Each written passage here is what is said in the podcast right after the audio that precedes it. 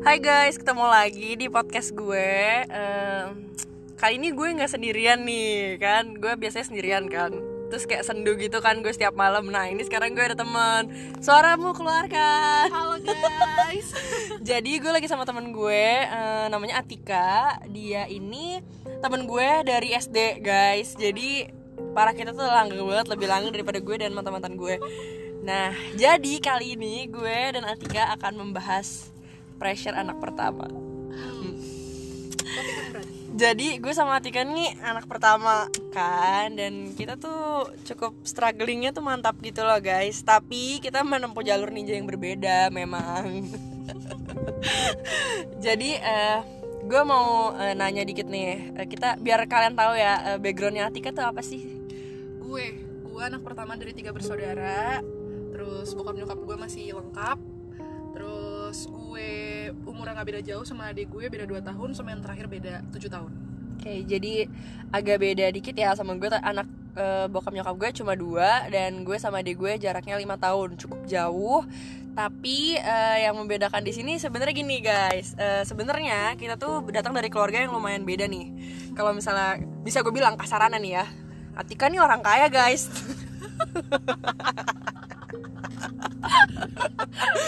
jadi jadi emang maksudnya eh, kita eh, sebenarnya gini walaupun gue gue nggak nggak pernah melabeli gue orang yang gimana gimana ya gue selalu berpikir kalau gue ya udah gue cukup gitu cukup buat diri gue sendiri. Maksudnya cukup itu kan selalu beda ya lah, apa eh, taraf cukupnya orang-orang tuh beda. Menurut gue gue cukup aja gitu. Karena nggak nggak harus mikir buat kita besok makan apa tuh udah cukup menurut gue lah nah si Atika ini orang kaya guys. Nah jadi gue pengen denger nih eh, apa sih perbedaan privilege eh, di gue dan di Atika? Kayak lu eh, merasa di provide apa aja pas lo kecil hingga sekarang tuh apa sih? Lo merasa di provide apa aja? Gue, gue ngerasa di provide apa ya? Gue tuh nggak pernah ngerasain yang namanya gue tuh minta sesuatu nggak dikasih. oke Semua yang gue minta ke bokap gue, mulai dari HP, mulai dari mobil, Krim wajah. iya, krim wajah. Semua di provide alhamdulillah kayak gitu. Terus salah satu privilege yang dipunya oleh anak pertama dari keluarga yang lumayan berada itu adalah dia selalu dapat hal terbaik dari adik-adiknya ya nggak sih? Heeh. Kayak lo pakai HP bukan bekasan. Hmm, bener bener bener. Lo dapet HP paling bagus, lo dapet pokoknya ngerasain segala-galanya yang terbaik yang pertama, tapi ada adik adik adik lo tuh dapat bekas gitu maksudnya. bekasan kita Mm-mm, kadang-kadang terus juga apa ya enaknya tuh dapat privilege apa lagi ya Eh, kadang-kadang bisa saya enaknya sama adik sih. Itu lebih ke psikologis ya. Iya bener. Nah, nah. gampang banget buat kayak nyuruh segala macem. Terus, mungkin perbedaan gue sama Atika tuh di situ sih ya karena dari kecil itu gue udah di- diajarin sama nyokap bokap gue untuk apa ya untuk dapetin sesuatu tuh gue harus mengachieve sesuatu dulu gitu. Even dari SD dari TK pun lo tau nggak dulu gue TK tuh sering banget fashion show? Baru tau gue lo kalau ke rumah gue itu piala 8 itu punya gue semua. Oh, lo itu fashion show? iya dan itu TK TK gue 2 tahun itu piala gue 8 itu cuma gue fashion show. Nah dari situ gue tuh selalu dibeliin da- mulai mainan tapi gue harus eh, punya piala dulu jadi gue kayak dapat piala dulu baru gue dibeliin. Itu berlanjut sampai sekarang. Pas SD gue harus ranking satu dulu baru gue dibeliin sesuatu. Even itu cuma HP Nexian yang 300 ribu. Sama banget Nah, gue juga itu- Nexian. itu gue harus uh, ranking satu dulu. Jadi kayak walaupun gue tuh dulu tuh gue cukup strict ya apalagi dulu uh, bisa dibilang nyokap gue tuh belum kayak sekarang gitu. Kayak nyokap nyokap kita berubah lah ya. Iya, kalau nyokap gue tuh berubah secara emosional banget sih. Jadi kayak emang uh, dulu tuh emang kasar eh bukan kasar ya maksudnya kasaran tuh uh, nyokap gue tuh keras banget dulu. Jadi kayak gue harus banget gitu ranking satu. Makanya kayak pressure tuh sampai sekarang tuh kerasa. Walaupun sekarang tuh emang udah nyokap bokap gue udah lower the pressure banget. Maksudnya juga standarnya itu udah diturunin banget tapi masih sangat membekas gitu sampai sekarang kalau gue harus jadi yang terbaik gitu. Walaupun Nah. kita tahu kita nggak akan bisa jadi yang terbaik gitu guys. Itu juga sih yang yang diterapin sama orang tua gue. Jadi kayak anak pertama tuh sebagai example ya Rel buat Hmm. adik-adiknya.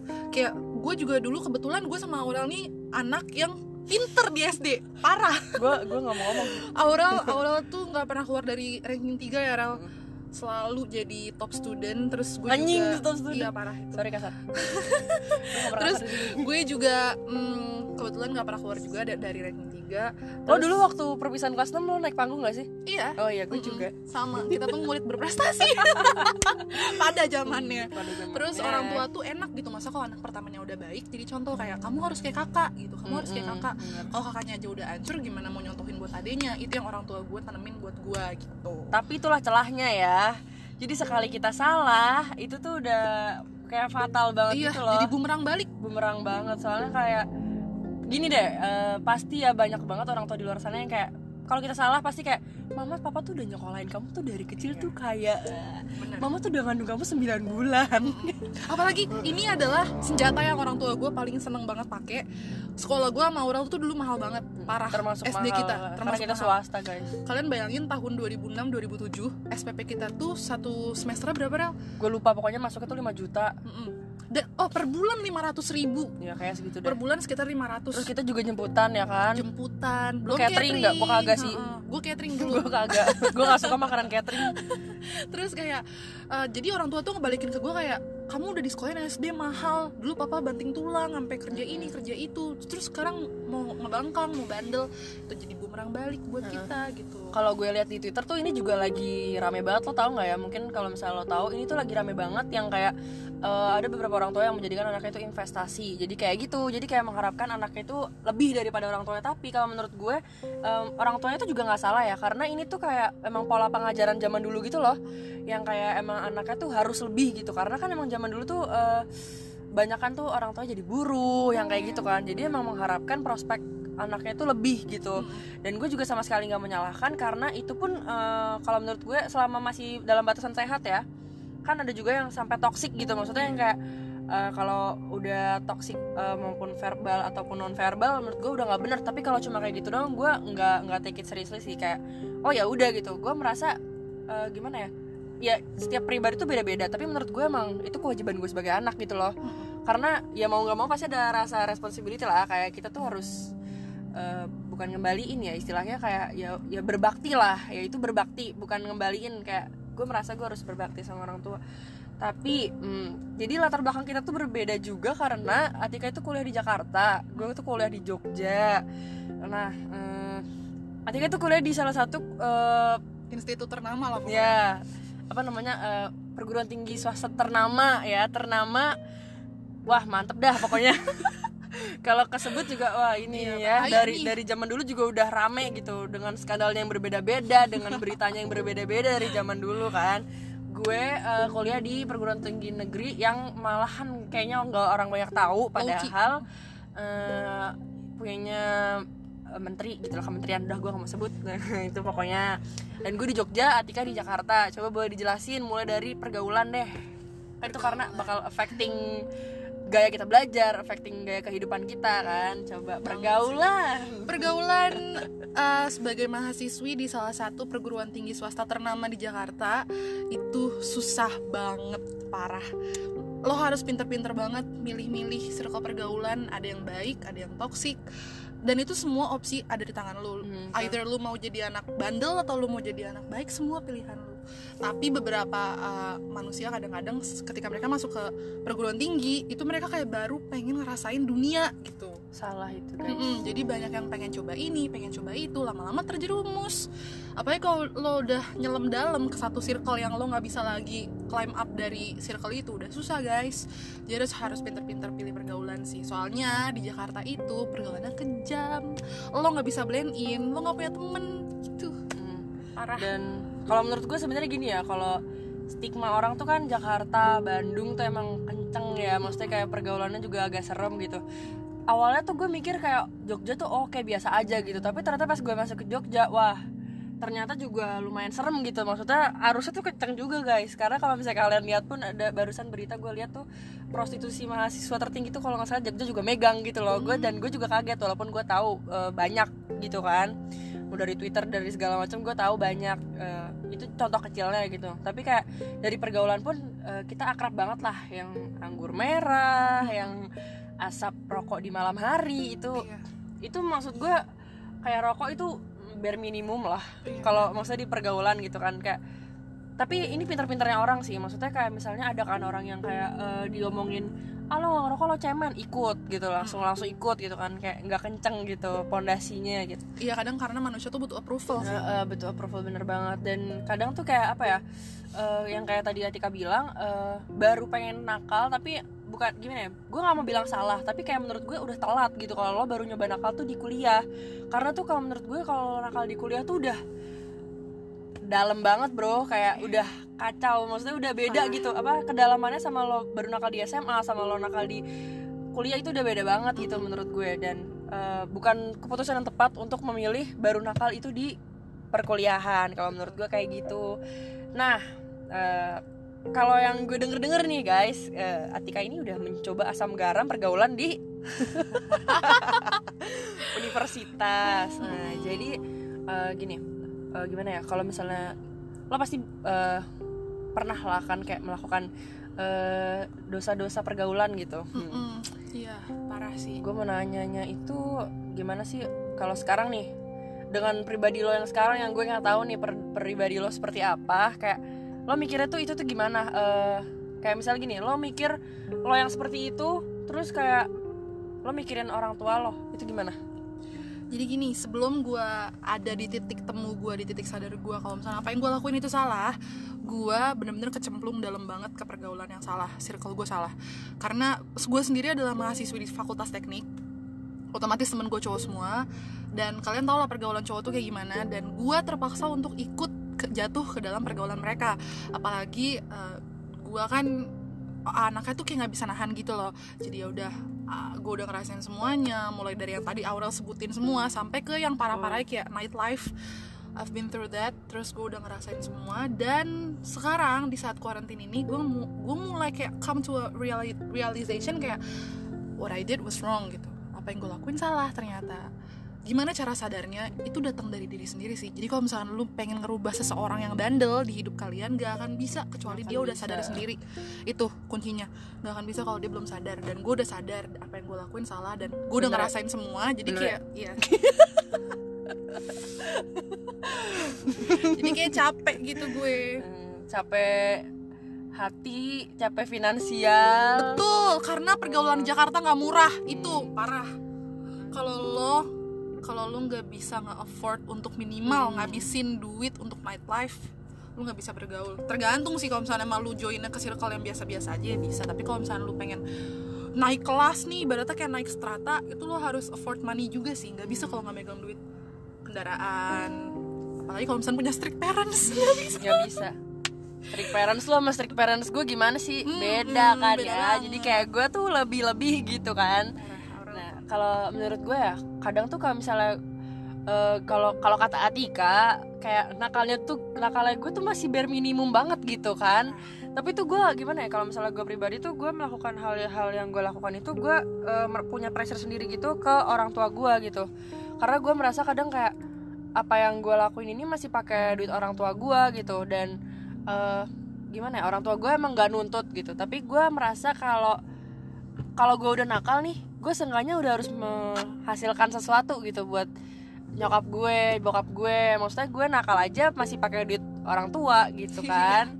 Eh, gitu. Kalau menurut lo gimana nih dengan nakal dengan duit orang tua itu wajar sih. Kampret emang karena kita mahasiswa yang ibaratnya baru nginjak umur 20 tahun kita belum occupied kita belum punya pekerjaan apalagi untuk anak-anak yang spoiled brat. Hmm, lo tau lagi yang gampang banget minta duit terus nakal pakai duit orang tua tuh kadang-kadang tuh nggak ngerasa dosa gitu. Kecuali kalau misalnya emang lu udah sadar kayak gue tuh baru ntar lu nyesel tuh. Gila ya gue pakai duit orang tua buat gini buat gitu gitu. Sementara orang tua lu nyari duit tuh nggak gampang. Nggak ada yang gampang kecuali korupsi udah parah. Dan easy money easy money lainnya. Ya betul. Kayak gue tuh jangankan nakal ya gue tuh kadang eh, kalau misalnya di Jogja nih gue lagi gabut gitu kan gue nonton sendirian gitu gue pakai duit nyokap gue kan gue nggak bilang ya gue aja udah merasa berdosa gitu kayak anjing gue nggak bilang nyokap gue gue mau nonton gitu. Maksudnya ya walaupun nonton di Jogja tuh murah banget kayak lo tau berapa? nggak berapa nonton di Jogja? yang ini apa sih premium apa sih namanya? Uh, premier premier berapa tahu nggak lo? 50 nangis gak lo XX1 di Jakarta dong. Iya makanya. Gila. Gila nggak? Maks- maksudnya itu aja gue nggak berani gitu. Maksudnya gue nggak berani ke premier gara-gara gue mikirnya itu doang gitu loh. Gue kemarin baru aja nyoba ini nih guys. Kayak nyoba kan nih karantina ini nih orang-orang pada jualan semua kan? Kita tahu lah semua orang pada jualan. Terus gue iseng-iseng gitu kemarin. Gue agak jual-jualan dikit tipis-tipis gitu kan. Terus gue dapat eh, keuntungan sehari itu tujuh ribu. Dan itu gue stop sampai situ. Maksudnya gue nggak yang memperpanjang gitu. Gue emang kayak iseng doang gitu kan terus gue baru sadar kalau wah cari uang tuh susah itu guys. Maksudnya gimana ya?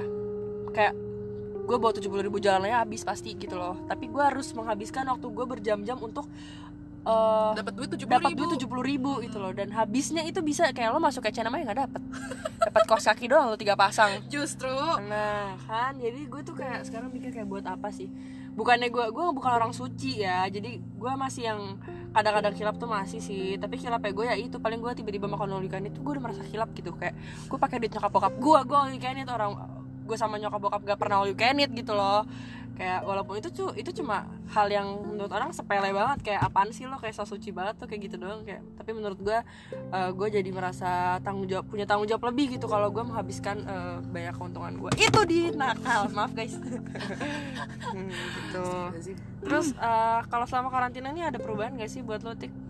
Kayak perubahan secara mentally sih kalau gue. Soal financially iya ya ngerasa ngerasa mentally financi- financially kerasa banget. Dari dulu yang gue apa-apa awal minta gampang. Jadi gini guys latar belakang keluarga gue itu bokap gue tuh kontraktor. Dia ngebangun jalan tol dia ngebangun proyek Circle K di Jakarta. Terus eh, ya penghasilan dia per bulan lumayan banget dan gara-gara karantina ini oh dia oh ya dia juga usaha tenan di bandara dia punya 14 toko. Dan semenjak karantina bandara tutup bokap gue nggak ada income proyek tol diberhentiin proyek circle kayak diberhentiin gue nggak ada income sama sekali semenjak bulan Januari. Bokap gue udah habis sampai 100 juta. Untuk biayain keluarga gue berlima. Gue ngerasa banget sekarang kayak Aurel bilang dapat duit 70 ribu itu susah banget parah. Dan ya udah. Makanya udah mulai ngerasa kayak orang bego gitu zaman dulu. Kenapa kayak gitu? Sementara nyari duit itu susah ternyata. Kayak ngerasa sayang gak sih? Kayak dulu tuh lo sehari bisa ngabisin beratus-ratus ribu tapi kalau misalnya lo recover sekarang lo beratus-ratus ribu itu udah sangat berguna gitu loh Iya. untuk hari-hari lo sekarang Bener-bener. gitu kan. Karena gue juga udah pernah kayak hit rock bottom banget parah gitu. Dan alhamdulillahnya itu bukan bukan di saat di mana gue punya eh, apa butuh eh, hal-hal yang penting banget gitu. Kayak misalnya gue mesti bayar UKT terus tiba-tiba gue nggak punya nggak ada duit gitu. Alhamdulillahnya gue nggak yang kayak gitu gitu. Tapi gue sangat belajar maksudnya untuk apa ya kalau menurut gue kalau misalnya itu masih tersier itu nanti dulu lah gitu kalau gue Pasti kalau HP gue nggak kedip-kedip sendiri gue nggak bakal ganti gitu. Kalau misalnya motor gue nggak tiba-tiba kenal potnya lepas gue nggak bakal ganti gitu. Walaupun malah bisa diganti kenal potnya gitu loh maksudnya kasarannya kayak apalagi buat hahaha gitu. Makanya lo lo semua bisa tanya Atika deh gue tuh susah banget ajak main susah walaupun banget parah. Kayak kecuali lu mau ke rumah dia main di rumah tuh baru dia gue welcome. sangat welcome gue gue masakin segala macam kagak apa-apa gitu loh. Tapi kalau buat keluar maksudnya gue merasa guilty sendiri gitu karena kalau keluar gue masih minta duit orang tua gue apalagi karantina gue nggak dapat uang jajan sama sekali gitu loh. Maksudnya masih alhamdulillah gue cuma nggak dapat uang jajan gitu loh. Tapi maksudnya kayak minta pun gue jadi kayak agak merasa bersalah gitu Enggak, kayak iya. "Heeh, kayak kok gue jalan terus sih gitu. Sementara eh, nyokap sama adik gue di rumah dan bokap gue kalau keluar juga cuma buat kerja gitu kan. Jadi kayak Iya. kok gue keluar main gitu. Maksudnya kayak kayak gitu sih. Jadi kayak apa ya ini menurut gue ini perks jadi anak pertama gitu loh. Jadi kayak mikirin ikut mikirin keluarga gitu loh. Walaupun eh, pas nyokap gue tuh gini selalu bilang kayak nggak usah lah ikutan mikirin keluarga tuh ngapain? Tapi kita diceritain gitu loh jadi kayak Iya. mereka tuh nggak ngerti gitu anak-anak sekarang tuh ya problemnya tuh sama sama, sama mental gitu loh ngerti gak sih? Kayak dia mau ngedikit kena lu gitu kan kena lu malam-malam. beban pikiran malam-malam gitu. Tumblr itu kedip-kedip nangis lu itu. Karena gini guys kita tuh udah nginjek usia produktif ya Rel bahasanya ya. harusnya. Udah 20 tahun hampir 20 tahun tahun ini kita 20 gue sama Aurel. Tapi kayak ngerasa belum bisa apa-apa belum bisa ngasih return feedback ke orang tua tuh belum ada gitu. Itu yang menjadi beban pikiran gue sih personally. Apalagi gue kemarin jujur uh, bulan Mei pas karantina ini gue ngasih duit ke orang 700 ribu guys. Dan di situ tuh bener-bener yang kayak gue tuh sebenarnya butuh keluarga gue tuh butuh gitu. Tapi gue ngasih gitu kan dan ya udah. Kemarin juga gue begonya nih yang gue masih seselin sampai sekarang gue minta mobil ini gue minta mobil. Buat gue kuliah selama pandemi ini. Rencananya gue semester 5 ini kan mau masuk offline kan. Akhirnya gue Oh iya? demand mm-mm. rencananya awalnya akhirnya gue dimin ke orang tua gue untuk pak kakak minta mobil yang platnya ganjil biar gue bisa pakai ganti-gantian genap ganjil genap ganjil. Oh, jadi oke, gue oke. mobil terus. Bokap gue ampe jauh-jauh nyari mobil sama gue waktu itu. Gue begadangan nyari mobil gue ke Sunter nyari mobil gue sampai jauh banget ke Kabupaten Tangerang segala macam dan selama pencarian dua minggu gue nemu mobil gue beli langsung. Ternyata apa?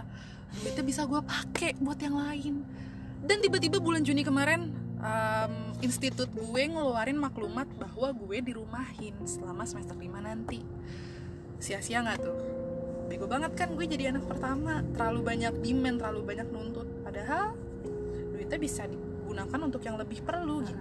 Kadang tuh gue jadi kayak kayak ngerasa hati-hati banget gitu loh setiap ngapa-ngapain. Kayak gue hati-hati banget gue hati-hati gue jatuh gue punya celah ke orang tua gue pasti orang tua gue bakal ngungkit gitu loh soalnya. Kayak kamu tuh apa apa kita turutin gitu loh. Kayak soalnya adik gue tuh tipe orang yang gak banyak nuntut sayangnya gitu loh. Kayak jadi sangat berbanding terbalik. Kayak walaupun gue kadang tuh minta tuh juga cuma sepele sih. Kayak ma beliin ini dong beliin serum beliin toner gitu. Tapi kan zaman sekarang kan nggak murah ya guys. Jadi kayak kadang kalau dibandingin sama adik gue maksudnya adik gue adik gue dan adiknya Atika itu sangat bisa lebih dibanggakan daripada kakak-kakaknya. Betul guys. Ya kan? Duniawi dan akhirat itu tuh. Mm, betul banget. Jadi kebanting banget nih di akhiratnya kan. Nah untuk eh, kalau di keluarga gue tuh agak berat sih di situnya. Jadi gue kayak gue cuma bisa ngejar pakai duniawi sebenarnya. Jadi gue kayak itulah pressure gue di situ sebenarnya. Gue jadi kayak berusaha kalau gue tuh harus bisa mengungguli adik gue gitu kayak lucu sih sebenarnya berkompetisinya sama adik sendiri. Cuma ya itu doang. Emang tekanan gue emang berkompetisi sama adik gue gitu karena maaf guys. Maaf maaf maaf. Sorry, tadi ada orang naik motor duduknya mundur banget. Di depannya ada orang iya. gitu ya. serem. Iya gitu. Gabut nah iya gitu. Jadi em, lucunya gitu gitu loh. Gue malah tidak merasa gue kayak melihat teman-teman gue hmm, IP-nya bagus gue kayak oh ya udah gitu. Karena kayak gue merasanya oh ya udah gitu loh. Gue sekarang udah dapet PTN ya udah gitu loh. Sekarang gue takut banget gitu. Gue takut banget ada gue sekarang dua SMA nih.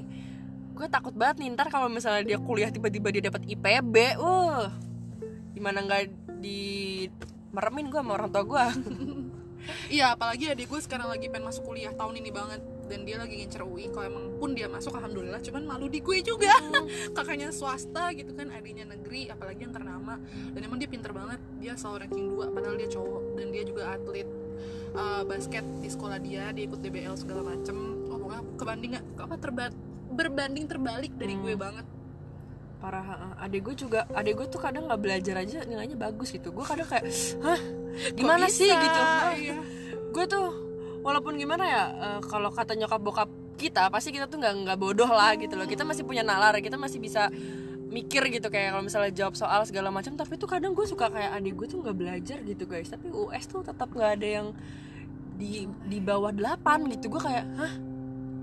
Hah, gitu loh. Jadi kayak ya gitulah pressure anak pertama tuh kadang kayak sebenarnya pressure itu menurut gue datangnya dari dari kita sendiri sih. Kayak karena kita merasa kita tuh kayak menim- menimba beban yang banyak gitu loh di Memikul bahu beban yang memikul banyak, beban yang banyak di bahu kita. Jadi kayak kita merasanya tuh kayak gitu gitu loh. Padahal sebenarnya mungkin nggak gitu-gitu amat gitu kan. Iya.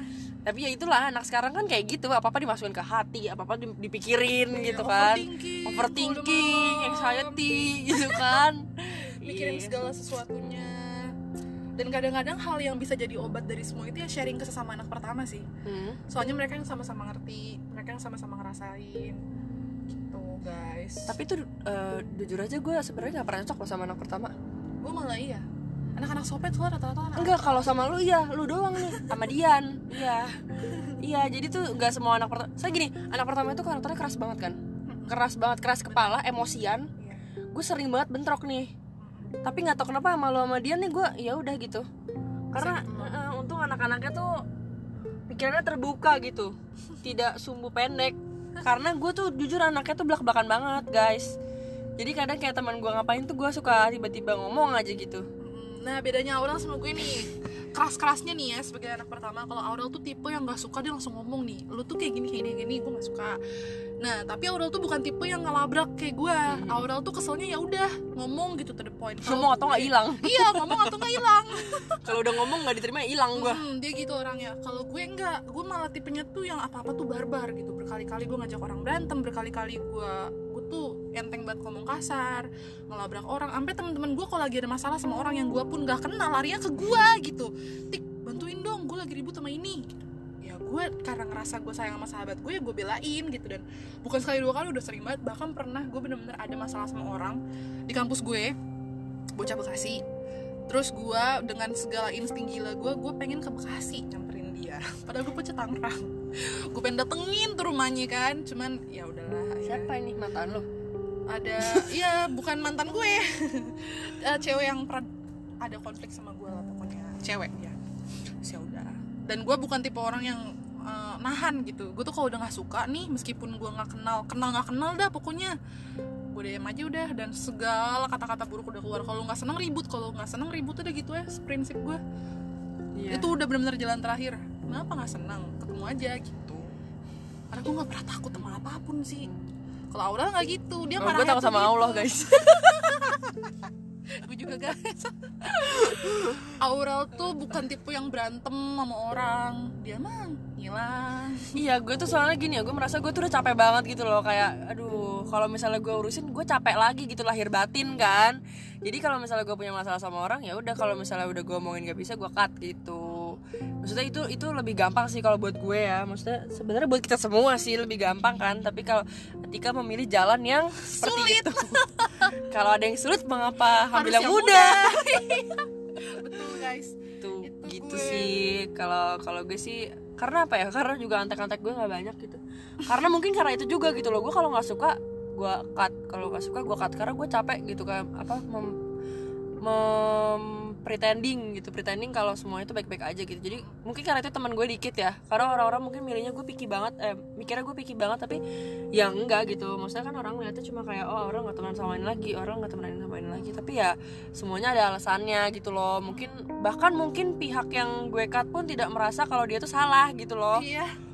Gitu. Padahal tuh ya udah. Pasti gue omongin gitu. Pasti gue omongin gue nggak mungkin kalau nggak kata orang tuh nggak pernah gue omongin gitu. Dan bahkan lagi kuliah pun gue sering banget nih berantem sama teman dekat gue bener-bener sering banget berantem sama teman dekat gue. Ya udah gitu. Untung lagi karantina kan nggak ketemu gitu. Gue kayak ya udah alhamdulillah gitu. Gitu sih kalau gue mau nanya juga nih sama Aurel. Kan kita itu pergaulannya bener-bener beda banget nih. Gue mau nanya nih Aurel guanya kali beda Iya. banget. Kita gue, iya maksudnya. Gue mau nanya Aurel tuh sebenarnya tipe introvert atau extrovert sih Rel gue nggak tahu ya. Karena gini gue kan gue juga kadang gini ya orang-orang tuh kadang berasumsi kalau introvert itu orangnya harus menyendiri gitu-gitu kan. Tapi kalau misalnya gue baca eh gue kan akhir-akhir ini isengnya tuh lucu ya. Gue tuh isengnya tuh belajar psikologi lucu gak? Gue tuh karena kayak gue merasa ilmu eh ilmu lagi.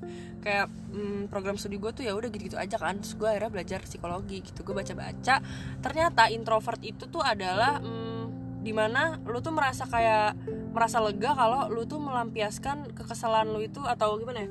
Lu merasa lega kalau lu tuh sendirian gitu. Kalau misalnya ekstrovert itu lu merasa eh, seneng gitu merasa penuh itu ketika lu berkumpul sama orang-orang gitu. Dan gue yakin banget lu tuh ekstrovert anaknya gitu loh. Mm. lu tuh kalau berkumpul sama orang lu merasa penuh merasa ya udah gitu ter- terpenuhi ya gitu. Kalau gue tuh bukan orang kayak gitu karena tapi gue juga tidak bisa melabeli gue anak intro- introvert sih sebenarnya. Gue merasa gue kayaknya agak ambivert gitu. Jadi kayak eh, karena gini gue tuh anaknya emang seneng banget ngobrol. Gue seneng banget keluar. Tapi begitu sampai rumah gue kan merasa kosong gitu loh. Gitu. Iya. Dan gue tuh sering banget uh, mood mood swing gue tuh aneh gitu loh. Kadang tapi kalau sekarang udah bisa agak gue kendalikan sih. Kadang tuh gue gue bisa loh lagi ketawa-ketawa sama teman-teman tiba-tiba gue diem. Mood gue hilang.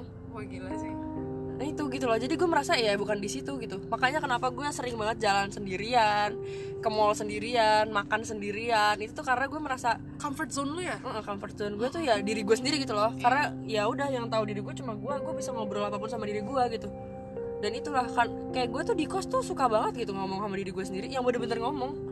Kayak kenapa sih gue begini gue dan itu gue omongin gitu loh jadi bukan cuma di pikiran gue gitu Iya. soalnya kalau gue gue ngomong di pikiran gue udah oh sempit banget pikiran gue jadi kayak penuh gitu ya gitu lah gitu kalau Atika tuh gue yakin anaknya ekstrovert banget karena emang demennya main Demennya gitu, terus main, gitu. kenalan sama si ini sama si itu Hmm. bahkan kalau misalkan gue lagi bener-bener bete nggak ada yang ngajak main gue yang ngajak main Mm, bener. siapa pun gue chat-chatin mainnya mainnya mainnya mainnya gitu ya ini pun ter ter terlaksana main ini karena Atika yang ngajak gitu.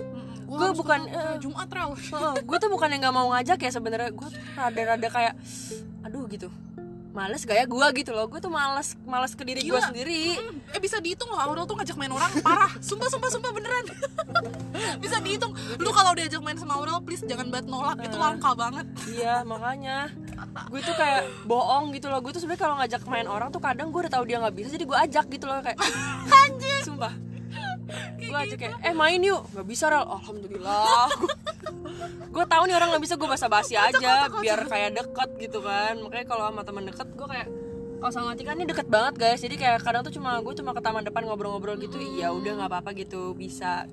Kayak gitu guys. Soalnya sama rumah kita tinggal ngesot banget. Mm-mm, banget banget gitu. Jadi kayak gitu deh. Jadi gampang. Mm, jadi em, sebenarnya dari podcast kali ini tuh gue pengen em, menyampaikan keluh kesah aja sih gue nggak pernah menjustifikasi sesuatu gue nggak pernah menyalahkan sesuatu.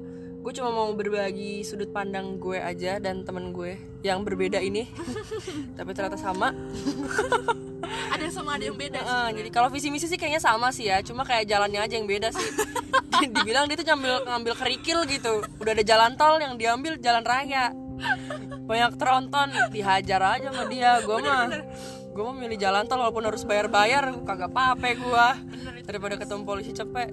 Gitu guys. Jadi sampai ketemu di podcast gue selanjutnya. Nggak tahu deh besok sama siapa. Siapa tahu masih dua atau tiga pertemuan lagi sama dia lagi. Gue nggak tahu nih. Karantina masih setahun guys. Jadi kayak Oh, iya kayak temen gue paling deket yang paling enak diajak main tinggal Aurel doang. iya gitu. Jadi mari kita berdoa semoga corona ini cepet kelar. Amin. Hmm, karena gue udah pengen banget kuliah. Oke bye bye udah makasih teman-teman yang udah dengerin. Sampai ketemu di podcast gue selanjutnya